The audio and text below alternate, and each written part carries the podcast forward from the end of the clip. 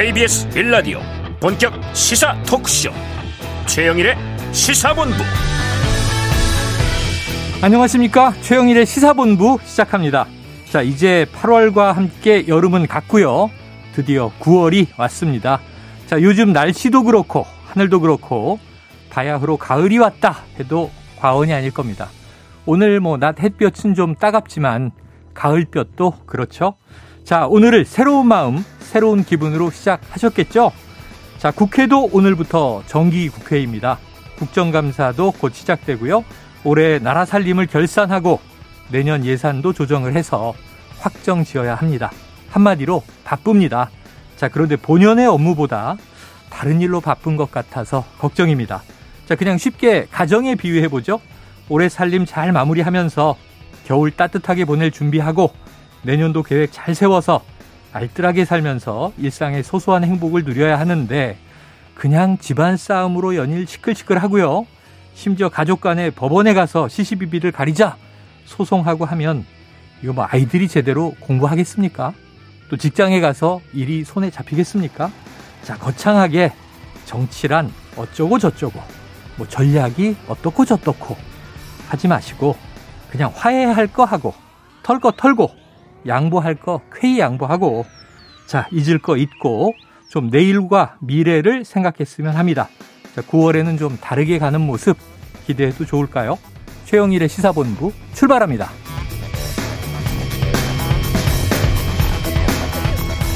네, 1부에서는요, 오늘의 핵심 뉴스를 한입에 정리해드리는 한입뉴스 기다리고 있고요.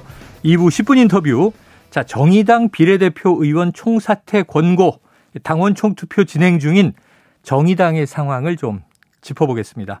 이어서 각설하고 시즌 2 그리고 경제본부가 준비되어 있습니다. 한 입에 쏙 들어가는 뉴스와 찰떡궁합 이 디저트송 신청 기다리고 있으니까요. 오늘 뉴스에 어울리는 노래가 있다 싶으시면 문자 샵 9730으로 자유롭게 보내주시기 바랍니다. 오늘의 디저트송 선정되신 분께는요. 치킨 쿠폰을 보내드리고 있습니다. 많은 참여 부탁드리면서 짧은 문자 50원, 긴 문자는 100원입니다.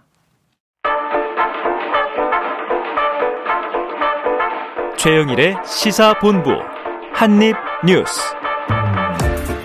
네, 자 오늘부터 정기 국회입니다. 어 그래서 오늘 오전부터 속보가 막 나오고 있어요.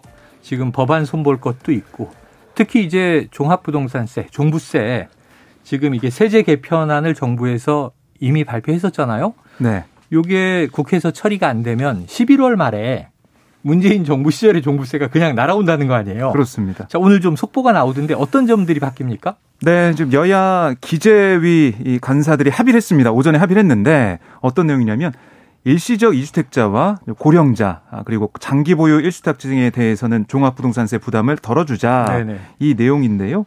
그러니까 일시, 일시적 이주택 등은 주택수 계산에서 제외를 하겠다. 음. 그리고 고령자, 장기보유 일주택자는 종부세 납부를 연기하는 내용을 골자로 하고 있습니다. 네. 오늘 오후에 아마 본회의에서 처리가 될 예정인데요.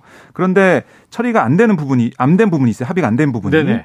그러니까 이 공정시장가액 비율과 특별공제 금액 설정 이 내용이 담긴 조세 특례 제한법 개정안 처리는 합의하지 못했거든요. 네네. 추후 논의를 이어가겠다라는 얘기를 하고 있는데. 네.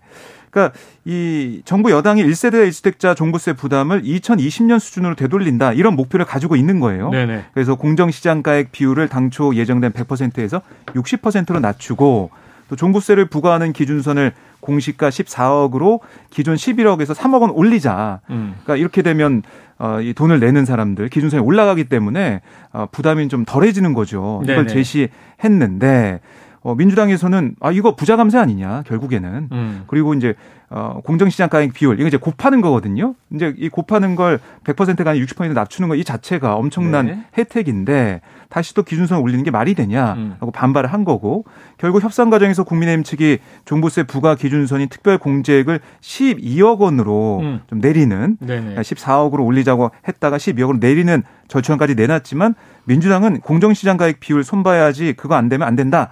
라고 얘기하면서 평행선을 달리고 있는 그런 상황입니다. 네. 우리나라가 이게 집값이 말이죠. 사고 팔 때는 시가라고 하지만 네. 지금 이 부분에 있어서는 공시지가라는 게 있고 음. 또 거기서 이제 과세 지표가 되는 이제 공정시장 가액이라는 게 있고 그러다 보니까 네. 집은 하나인데 집값이 여러 개예요. 아, 이걸 이제 좀 맞추자. 네. 그래서 지난 정부에서는 계속 공시지가를 올려서 음. 시가에 준하게. 근데 차이가 있는 게 시가는 수시로 오르락내리락 하지만 네. 공시지가는 1년에 한 번이기 때문에 이제 표준선을 잡아야 되는 거죠. 이 차이가 있는데 14억으로 올리면 대상자가 줄어들 것이고 현재는 11억 기준이고 자 이거 합의 될까요? 이 부분에 있어서는 일단은 두 가지로 나눠져 있으니까 공정시장 가액과 공시가 이렇게 나누다 보니까 어, 방송을 들으신 분들은 서울 집값은 어디 조사해도 평균 10억 아니야? 라고 네. 생각하실 네네네네. 수 있고 그리고 11억 뭐 12억 민주당 얘기하면 아직도 현실 반영 못하는 거 아니야?라고 네, 생각할 수 네. 있는데 이제 공정시장 가액이 비율이 낮아지니까 사실상 이제 이 금액은 가치 조정이 돼야 되는 거거든요. 음. 그러니까 앞에 부분의 비율 조정을 생각하지 않고 네. 뒤에 부분만 얘기하면 민주당이 정신을 못 차리는 걸 수도 있는데 어. 그렇지 않다는 점이 일단 하나 있고 네. 요 부분을 제외하고 나는 일시적 이주택자라든지 고령자 그리고 장기 보유 이 부분에 대해서는 민주당이 사실은 그동안 또 얘기했었고 음. 또 열린민주당 김진애 후보 같은 경우 서울시장 후보 출마할 때 네네. 고령자 그리고 장기 보유자에 대해서는 네네. 감면을 해서 가야 음. 된다라고 얘기를 꾸준히 해왔습니다. 네네. 그렇기 때문에 이 부분에 있어서 합의는 어렵지 않았을 음. 것이고 일시적 이주택자는 노부모의 부양 목적으로 자식과 부모가 합가하는 네네. 경우가 해당이 되고 또 부부가 결혼을 할 때 어, 이 부부 각자 한 명씩 주택을 보유하고 있었던 경우도 있을 거 아니에요. 음. 이때 합가할 때 일시적인 이주택자가 됩니다. 네. 5년 이내에 매도하면 이제 이게 어, 없애주는 것인데 그런 부분에 있어서는 이견이 없어서 결국은 공정시장 가액 음. 이 부분이 어, 직관적으로 들었을 때는 헷갈리거든요. 네, 굉장히 그렇습니다. 헷갈립니다. 네네. 그리고 14억, 뭐 정부세는 14억, 12억 이런 굉장히 직관적인데 음. 이 가액 조정에 대해서 민주당이 물러나기는 좀 어려울 것 같습니다. 네. 네. 그러니까 어제도 보면은 권성동 원내대표랑 이재명 대표가 만났을 때이 예, 예. 얘기를 권 원내대표가 했어요. 음. 아니 이 이주택자 종부세 완화 후보 시절 공약했는데 네네. 그 협상이 진행 중인데 잘 안 되고 있다. 어. 그래서 어떻게 할 거냐 이런 취지를 물어봤더니 이 대표가 뭐 종부세 논의는 당의 가급적 협력적 입장을 가지라 어. 이렇게 얘기를 했다는 거예요. 네네. 그래서 종부세 관련해서는 완화는 합의를 했는데 음. 공정시장 가액 비율이 지금 안 맞고 있는 거고. 근데 이재명 대표가 어떤 얘기를 덧붙였었냐면 아니 원내대표가 지나치게 과도한 욕심은 내지 마시라 음. 이렇게 얘기를 했거든요. 네. 그러니까 이걸 비율까지 막 조정해서 너무 많이 깎아주는 건 안 된다 어. 그런 생각을 민주당이 하는 것 같습니다. 네, 네. 자 차이가 있습니다. 흐름은 크게 다르지 않은 것 같은데 이 공시지가, 공정 가액 여기서 지금 차이가 있습니다. 어떻게 될지 좀 지켜봐야 되겠죠. 지금 이 오늘부터 시작되는 정기국회는 법령에 보면 정기국회가 100일이잖아요. 네. 그럼 12월 한 중순까지 정기국회가 하는 건데 그 사이에 핵심이 이제 국정감사 추석 지나면 닥쳐오고요. 네. 그리고 또 이제 이 예, 예산 결산 심의가 있잖아요. 그렇습니다. 네, 정부 예산안이 11월 12월 1일까지 법정 시한 내에 처리돼야 되고 자, 예산과 입법 100일 대장정입니다. 정기국회 기준으로 어떤 일들이 벌어질까요? 여야가 뭐 치열하게 좀 공방을 펼칠 것 같아요. 네. 우선 야당 입장에서는 지금 현 정부에서 여러 가지 불거져 있는 의혹들 음. 그리고 민생에 대한 우려들 네. 이런 것들을 지적을 할 것 같고요. 음. 반면에 여당에서는 문재인 정부의 정책 실패를 아마 계속 얘기하지 않을까.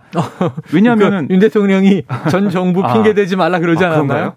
아, 근데 제가 볼 때는 네. 여러 가지 지금 어려움과 좀 경제적으로 음. 혼란 음. 이런 것들에 대해서 원인을 찾자면은 문재인 정부 얘기를 할 수밖에 없을 네네네. 것 같아요. 그리고 사실 며칠 전에 있었던 운영이나 이런 데 봐도 김정수 여사 얘기가 계속 나오더라고요. 음. 여당 입장에서는 전 정부 얘기를 할 수밖에 없지 않을까 저는 그렇게 예측을 네, 하는데요.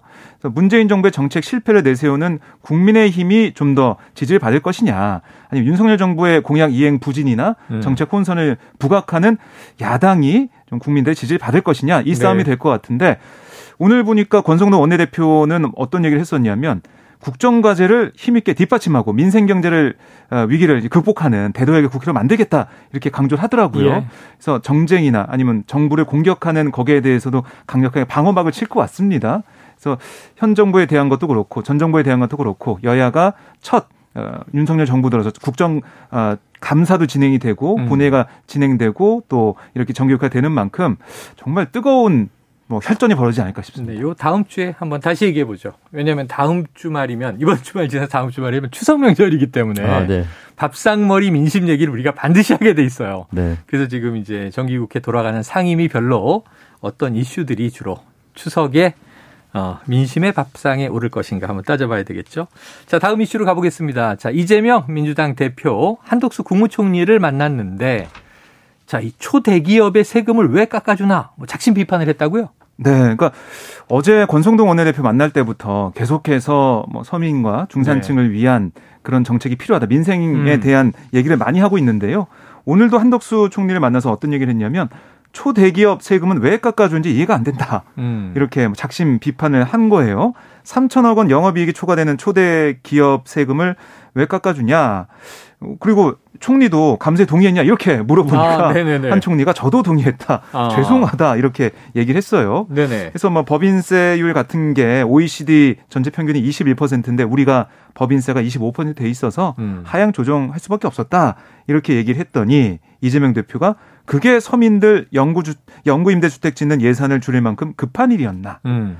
그러니까 어제 권성동 원내대표는 지적했던 걸 똑같이 맞아요. 정부를 네. 대표하고 있는 한덕수 총리한테 물어본 거예요. 네. 그리고 이제 세금도 서민 세금을 깎아줘야 한다. 네. 이렇게 얘기하면서 뭐 주식 양도소득세 얘기를 하고 그랬더니 한 총리가 아니 세계 전체가 금융 정책을 정상화하는 과정에서 주식 시장이 하향 압력을 많이 받아서 뭐 세금 깎아주는 게 전체적으로 아, 활성화에 도움되지 않겠냐 음. 이런 판단을 했다는 거예요.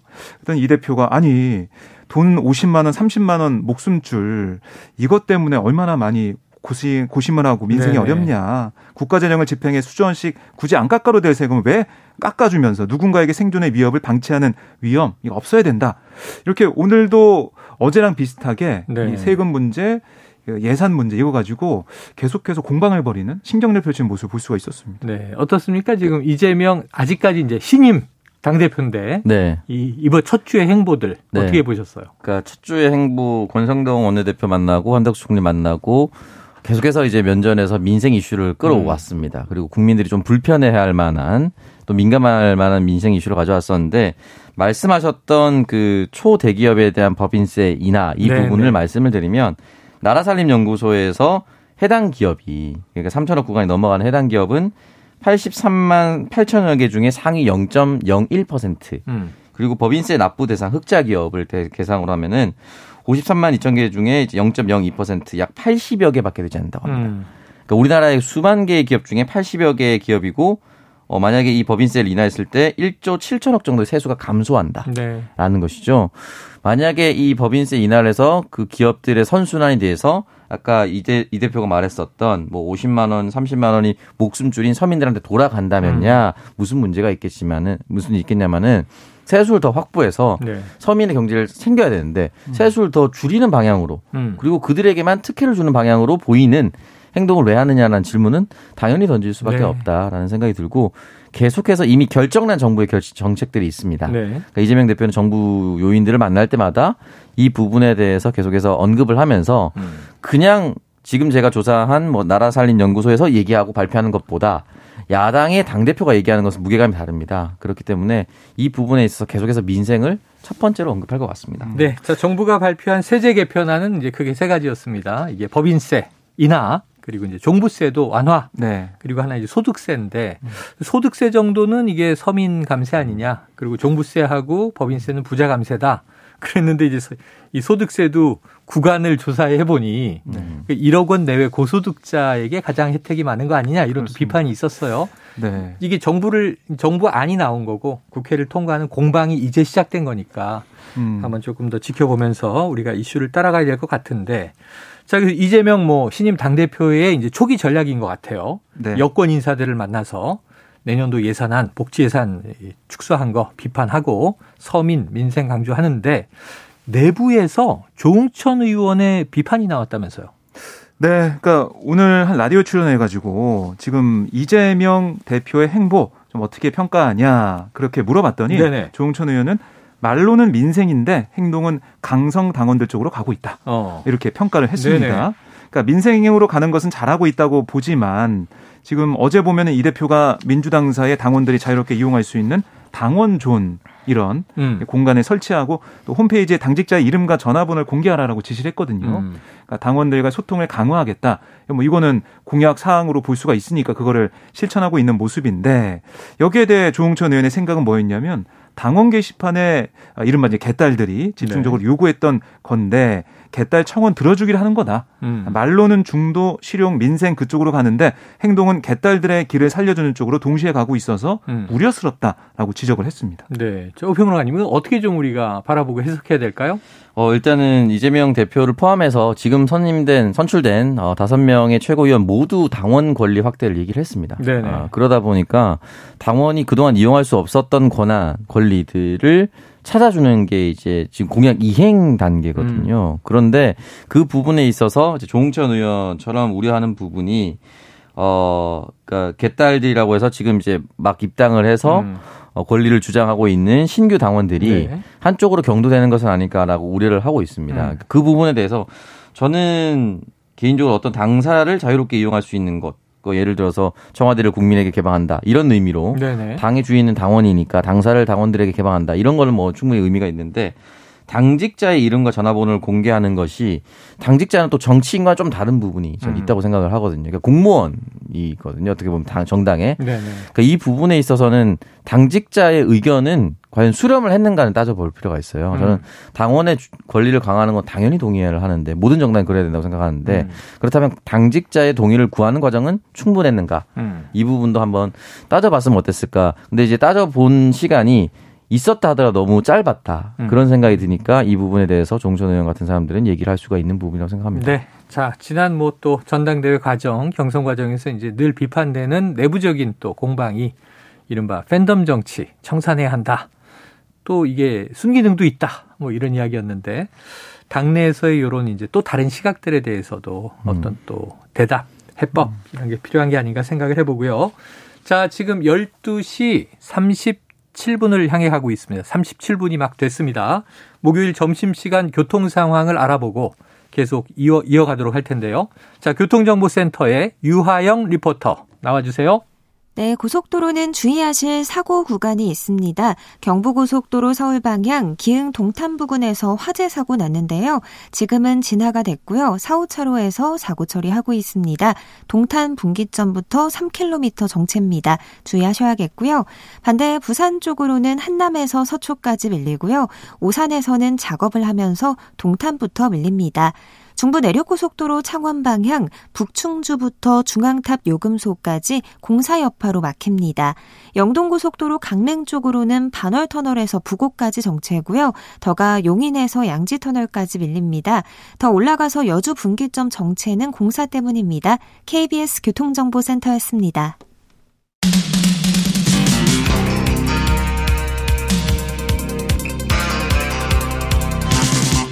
최영일의 시사본부. 네. 자, 다음 이슈가 이런 게 있네요. 지금 뭐 취임 100일을 훌쩍 넘겨서 또 대통령실 뭐 인적 개편 문제도 나와 있고 추석 전에 여러 가지 좀 이제 혁신을 이루겠다 달리는 와중인데 이 와중에 계속 이 저 지금도 취임식 초청 명단 네. 가지고 기사가 간혹간혹 터졌잖아요. 그렇습니다. 근데 이건 좀 새로운 건데 윤석열 대통령의 처가 그러니까 이제 주로 장모 사건, 뭐 네. 배우자 네. 사건 이것들을 수사하는 경찰관을 콕 집어서 초청했다. 취임식에 초청했다. 이건 어떤 이야기예요? 그러니까 이 경기남부 경찰청의 반부패 경제범죄 수사대 소속 A 경위가 음. 이 취임식에 이 당시 이 특별 초청 대상자로 포함이 돼서 참석을 네네, 했다는 겁니다. 아 그런데 이 A 경위 같은 경우는 어제 뭐 온라인 매체 뉴스버스에 보도가 있었는데 네. 조선일보와 경찰청이 공동 주최하는 청룡 봉사상을 받았기 때문에 대통령 음. 취임식에 초청 받았다 이렇게 네네네. 본인이 얘기를 했는데요. 네, 함께 수상한 경찰 4명 가운데 2명은 초청받지 않았고 다른 한 명은 청룡봉사상과 관계없이 경찰청 추천으로 네. 취임식에 참석을 해서 음. 그러니까 이 상 얘기는 했지만 결국 이것 때문에 어, 온 사람은 한 명밖에 없었다. 뭐 이렇게도 볼 수가 네네. 있는 거고요. 음. 그리고 이 A 경위의 이 행적 이게 왜 주목을 받느냐면 지금 보면은 아까 말씀하신 것처럼 지금 공흥지구 양평군 공흥지구 개발 특혜 의혹을 수사하는 그런 아, 경찰관이기 네네네네. 때문에 왜 취임식에 초청을 받았냐 따져봤더니 상 때문이라고 했는데 음. 그상 받은 사람 중에 혼자만 그 음. 그상 어, 그 이유로 왔다는 게 좀 이상하지 않냐라는 아. 지적이 나온 거고요. 그러니까 공흥지구 개발 의혹이 좀 생소하실 분도 계실 것 같은데 이게 윤 대통령 처가 기업 그러니까 김건희 여사 이 어머니 네. 어, 어머니 이제 부동산 가족 기업입니다. 부동산 개발 업체 ESIND가 경기 양평군 공흥 일대를 개발하면서 개발 부담금을 내지 않고 음. 또 시행 인가 기한을 넘기고도 제재를 받지 않았어요. 네네. 특히 뭐 개발 사업이 진행되던 2013년 4월부터 2014년 1월까지가 양평군을 관할했던 이 여주지청장이 바로 윤석열 대통령이었습니다. 음. 그리고 뭐 그때 사업 인허가권자였던 김선교 당시 양평 군수가 현재 국민의힘 의원이고요. 네. 그리고 뭐 이 윤석열 후보 경선 캠프에 참여하기도 했었어요. 그래서 이런 인연들이 있어서 특혜를 받은 게 아니냐 이런 의혹이 불거져 있는데 어. 이 의혹 사건을 수사하는 경찰이 대통령 취임식이 왔어요. 음.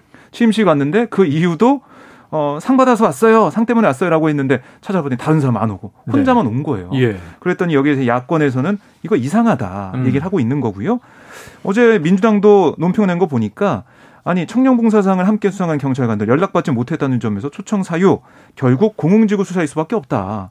윤 대통령 처가를 수사하는 경찰관이 대통령 취임식에 초청받은 이유 음. 수사에 영향을 미칠 의도가 아니면 뭐겠느냐. 네. 왜냐면 이게 또 수사가 진행 중이거든요. 어. 이상하다는 거고. 근데 여기에 대해서 대통령실에 해명이 나왔습니다. 네네. 어떤 얘기를 했냐면 아니 국내 핵심 기술의 해외 유출 방지에 공로가 있다는 게 초청 사유다라고 음. 행정안전 관계자가 얘기를 했어요. 네. 어, 그러니까 이게 A 경위는 상 받은 것 때문에 왔다라고 했는데 음. 청룡 봉사상 얘기를 했는데 또 핵심 기술 해외 유출 방지 공로가 있다라고 얘기를 하면서 어떤 얘기가 맞냐라는 지적이 좀 나오고 있고 네. 과연 진실이 무엇이냐 이런 의구심이 커지고 있는 상황입니다. 그래요. 자 오창석 경위, 오창석 경위님 지금 수사를 막 하고 있어요. 네. 이제 수사 대상이 만약 제가 하고 있다면 어 얼결에 보니까 대통령 일가가 됐어. 네. 대통령이 당선되고 취임을 한 거예요. 네. 그 취임식에 특별 초청장이 왔어. 네. 취임식에 딱 참석하니까 어 대통령 취임을 하는 장면을 본 거죠. 네. 수사 안 합니까? 수사해야죠. 아, 해야죠? 네. 네. 수사해야 되는데 초청장을 만약에 받았는데 거절했을 경우에 음. 경찰이든 검찰이든 누군가를 떠나서 공무원으로서 받을 심리적 압박감은 굉장히 클 겁니다. 아, 그래요? 그러니까 내가 만약에 수사하는 대상자가 있는 곳에서 초청을 받았는데 못 간다. 네네네. 특히나 그것이 대통령이라면은 안 간다는 것은 뭔가 반항하는 것처럼 보일 수도 있어요. 아. 어떠한 사인 자체가 그렇거든요. 최근에 수상을 거부한 인물도 있어요. 네. 그리고 뭐 아. 예를 들어서 유승민, 나경원 뭐 이 의원들 같은 경우는 초청을 못 받았다고 얘기를 하지 않았습니까? 네. 근데 그런 사람 못 받았는데 나는 받았는데 안 간다는 사인은 음. 잘못 오해를 생길 수도 있고 안 간다는 게 그냥 내 일정이 안 맞아서 안 갈 수도 있는데 대통령이다 보니까 네. 정말 눈치 볼 수밖에 없는 상황이고 음흠. 지금 그 공문에서는 이 기술과 관련된 초청 내용이 없었다고 합니다. 아. 청년 부흥사상 언급도 없었다고 합니다. 네네. 그러니까 뉴스버스 기사에 나와 있는 내용을 예. 말씀을 드리는 건데 네 명 중 두명은 아예 연락을 못 받았다고 했잖아요. 예. 음. 한 명은 이제 그런 것과 무관하게 각 직군별로 선정한 국민희망 22인에 포함되어 있다라고 음. 하고 어, 당시 경찰청 추천이었으며 22인 중 경찰관은 나 혼자였다라고 얘기를 했습니다. 그러니까 이 해당 A 경위와는 다른 경로라는 음. 것이죠. 그렇기 때문에 이 부분에 있어서 어떠한 말을 내뱉진 않았습니다. 음. 대통령실에서 네네. 검찰에서 뭐라고 얘기를 하진 않았지만 네. 뭔가 나만 콕 집어서 불려 나온 것 같은 느낌은 네. 지울 수가 없다. 음. 그것이 이제 이 기사의 핵심인 것이거든요. 네. 그렇기 때문에 전체적으로 이게 똑같은 내용인데요. 네. 취임식 초청 명단에서 어떠한 문제가 발생했을 때 이것이 첫 번째였으면 아니 경찰 중에도 누군가 대통령 취임식 참석할 수 있지 이렇게 네. 얘기할 수 있는데 네. 그 전에 도이치모터스 주가 조작 음. 사건에 연루돼서 회장의 아들이라든지 음. 뭐 극우 유튜버 네. 그리고 그 누나가 또 용산 지무실에 근무했었고 그러니까 여러 가지들이 또 겹쳐 있었고 누적이 되다 보니까 네. 이것도 분명히 다른 의도가 개입되어 있는 것은 아닌가라는 의심을 받을 수밖에 없는 상황이 된 겁니다. 그래요. 그래서 이제 우리가 이해관계가 얽혀 있을 때는 뭔가 오비랑 얘기를 계속 하잖아요. 네. 이제 뭐 다른 의도, 의도가 없었거나 음. 또 순수한 의도였다 하더라도 의심받을 행위는 하지 마라. 자, 그런데 이제 이 대통령이 막 되는 시점에, 취임하는 시점에 음. 대통령 처가를 수사하던 경찰이 초청을 받았으니까 음. 이건 압력을 느낄만 하지 않느냐라는 음. 해석입니다. 그래요. 자, 지금 이게 대통령실 또 이전 관련해서 예산이 전용됐는데 애초 계획됐던 것보다 상당히 좀 많이 추가 투입되고 있는 것 같아요. 네. 맨 처음에 계획이 나왔을 때는 496억 원이 든다. 네네네. 예비비를 써서 하겠다라는 게 대통령의 설명이었습니다. 그래서 이게 문재인 정부 말에 네. 이 예비비를 아, 주니 안 주니 가지고 네. 공방이 있었잖아요. 그렇습니다. 근데 뭐 예비비가 이제 투입이 돼서 네네. 이전을 했고 뭐 관저도 이제 곧 어, 이사 가는 그런 상황이 한남동. 됐는데요. 아, 그런데 이게 국회에서 이제 알아봤더니 한병도 의원실에서 민주당 의원실에서 이걸 좀 알아봤더니 정부 부처의 다른 예산을 전용해서 여러 가지 비용을 마련했다라는 음. 게 나왔고 그 액수가 한 300억 정도 된다. 네네. 이게 지금 한병도 의원실의 설명입니다. 어. 그래서 내용을 좀 보면 여러 이제 부처가 있는데요. 국방부 같은 경우는 조사 설계비 명목으로 돼 있던 29억 5천만 원을 이 용산 청사 주변 환경 정리 용도로 전용을 했어요. 네네. 바꾼 겁니다. 다른 명목으로 바꾼 거고 음. 3분기에도 대통령실 이전했다는 국방부 시설 통합 재배치를 위해서 193억 원을 추가로 전용하겠다. 음. 이런 얘기를 했습니다. 그리고 행정안전부는 공무원 통근버스 운행 예산 3억 원을 관저공사 용도로 전용했어요. 네. 그리고 3분기에도 관저 리모델링을 위해서 20억 9천만 원을 추가로 전용할 계획입니다. 경찰청도 급식비 명목으로 돼 있던 예산 11억 4천5백만 원 이걸 대통령실 주변 경비를 담당하는 100일 200일 경비단 이전 비용으로 음. 썼고 3분기도 또 돈을 씁니다. 경호부대 이전 관련 공사 비용으로 예비비 50억을 추가로 아, 이 지금 아, 받아서 쓰겠다 네, 이런 네. 얘기를 하고 있어요. 결국 이렇게 되면 496 더하기 300억 뭐 치면 한 800억 정도가 예, 쓰이는 예. 상황인데 또 이게 끝이 아니고 더 들어갈 거다 음. 이런 주장도 나오고 있습니다. 그래요. 자, 어제 론스타 사태 터지고 음. 보니까 이게 거기서 뭐 배상 4.6%뭐 네. 6조냐 3천억이냐 이걸 논의로 하고 10년간 소송하는데 들어간 우리 혈세가 한 뭐 470억 정도 들어갔다. 70, 80억 가까이 네. 되더라고요. 자, 그 정도의 예산이 지금 관제에 들어가는 겁니다. 이 나중에 또 얘기를 나눌 거고요. 자, 지금 여당 새 비대위를 추진하는데 시끌시끌 하잖아요. 서병수 의장은 사퇴. 네. 자, 추석 전에 띄운다고 하는데 어떻게 띄웁니까? 절차가 어떻게 돼요? 지금 이제 의장이 사퇴했으니까 음. 부의장이 이제 사회를 보는 거죠. 아. 부의장이 두 명 있는데 그 중에 연장자인 윤두현 의원이 직무대행을 맡아서 네네. 상임전국위 전국위를 차려 열 예정인데 야, 전국위 의장도 이제 직무대행 체제가 됐네요. 그렇습니다. 네. 아, 다 직무대행으로. 아, 직무의 직무대행의 힘이에요. 지금은 네, 전부 직무대행의 힘. 직대의 시대. 네. 네. 직대 전성 시대가 됐는데 그래서 내일하고 다음 주 월요일에 각각 상임정국위와 전국위를 열어서 비대위 전환 요건을 손보는 당원 개정안 의결하기로 네. 했어요. 그러니까 이걸 의결한 다음에 다시 한 번 더 해야 되죠. 예. 말씀드렸듯이 이 개정된 당원을 가지고 비대위원장 선출하고 비대위원 인선하게 되는데요. 그걸 다 하게 되면 아, 국민의힘의 바람, 뭐 예상은 음. 추석 연휴 전인 8일. 네네. 어, 그때 어, 그 목요일인데. 야, 다음 주 후반인데. 그렇습니다. 다음 주딱 일주일 후네요. 네. 그래서 추석 연휴 전에 출범할 수 있다. 이게 국민의힘의 로드맵, 그 시간표입니다. 아, 빠르다. 네. 뭐, 사실은 추석 연휴 전에 이거 혼란스러운 상황을 바로 잡아야겠다. 그런 의지가 투영된 거고요. 그렇게 시간표는 짜져 있습니다. 야, 그래요. 자, 박정우 기자하고 오창석 평론가는 이 야욕을 버리세요. 이 진행자는 직무대행이 없어요. 저는 절대 마이크를 놓지 않습니다.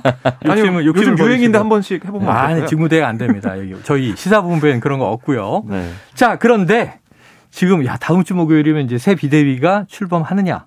이준석 대표는 굉장히 거세게 비판을 했네요. 네, 그러니까 이게 이준석 어, 전 대표가 매일매일 비판을 쏟아내고 있는데 네네. 뭐냐면 서병수 의장 물러났을 때도 음. 뭐 의와 불의의 싸움이다 이런 얘기를 하면서 아, 그러네, 그러네. 영화 한산의 대사를 가져와서 유명한 대사죠. 비판을 했었고 그리고 장재원 의원이 음. 어제 어, 선언을 했습니다. 백의종 군 선언.